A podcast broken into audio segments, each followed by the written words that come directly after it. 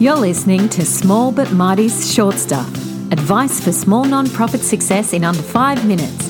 Brought to you by the Small Nonprofits Alliance, the hub for Australia's small charities. Hi everyone, I'm Bianca Crocker, founder of the Small Nonprofits Alliance. A key ingredient to success in any nonprofit is a good, well-functioning board. Being a board member takes time and commitment, and a willingness to share skills while learning a bunch of new ones. And while often we have skilled and well-meaning individuals on our boards and management committees, a common problem facing many nonprofits is their boards are hesitant with fundraising. And this isn't just a problem facing small charities. I often will hear fundraisers say, "My board doesn't help with our fundraising," or "How can I inspire my board to get more involved?" And once I even heard someone say, "I think our board is sabotaging our fundraising efforts." Except for this last case, where I'd probably suggest that they consider a new board altogether, these concerns can definitely be addressed, if not fixed. But first, we need to be honest. Fundraising scares most people, and it can scare most board members too. But I believe the reason they fear the big, dreaded F word is because they think it's only about asking. Don't get me wrong, the ask is a crucial step in the fundraising cycle, but there are other important steps, like identifying and thanking, that board members can easily get involved in.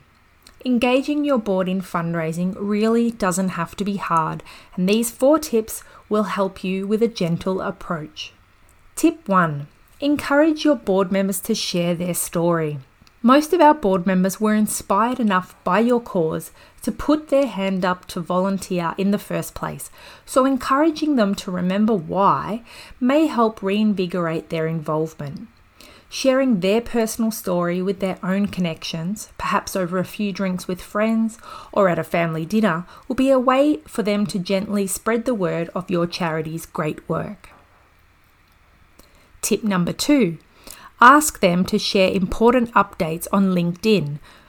Most people who join a board have business connections or professional networks, many of whom are probably on LinkedIn.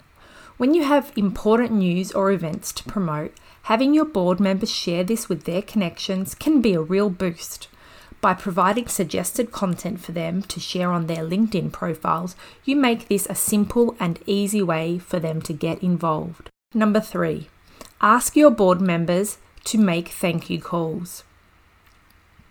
While many people don't want to make the fundraising ask, saying thank you is something anyone can do. For most valuable donors, having someone from your board phone them to simply say thank you for their donation can have such a positive impact. It's a really valuable donor stewardship activity. Setting aside an hour each month to make a handful of calls to donors is an effortless way for board members to get involved. You can even write a script for them. Personally, this probably has to be one of my favourite things to do as both a fundraiser and as a board member. Donors are so responsive and pleased by this call. Tip number 4. Invite your board members to make a gift. This one can be contentious, especially here in Australia. But I think all board members should contribute financially to the organisations they govern to demonstrate their belief in the mission. But this doesn't mean they need to give major gifts. The size of the gift is much less important. To make this clear to board members, I'd suggest you invite them to join your regular giving program, which may only be $10 a month. This can remove that expectation and the pressure of giving a large donation. While they may seem simple, these tips are all about slowly but surely starting to change the culture of philanthropy among your board. It's best to start with baby steps, and as long as you're moving in the right direction, it's all worth it. Maybe by next year's AGM, you'll have a more engaged board that's not so afraid of the F word.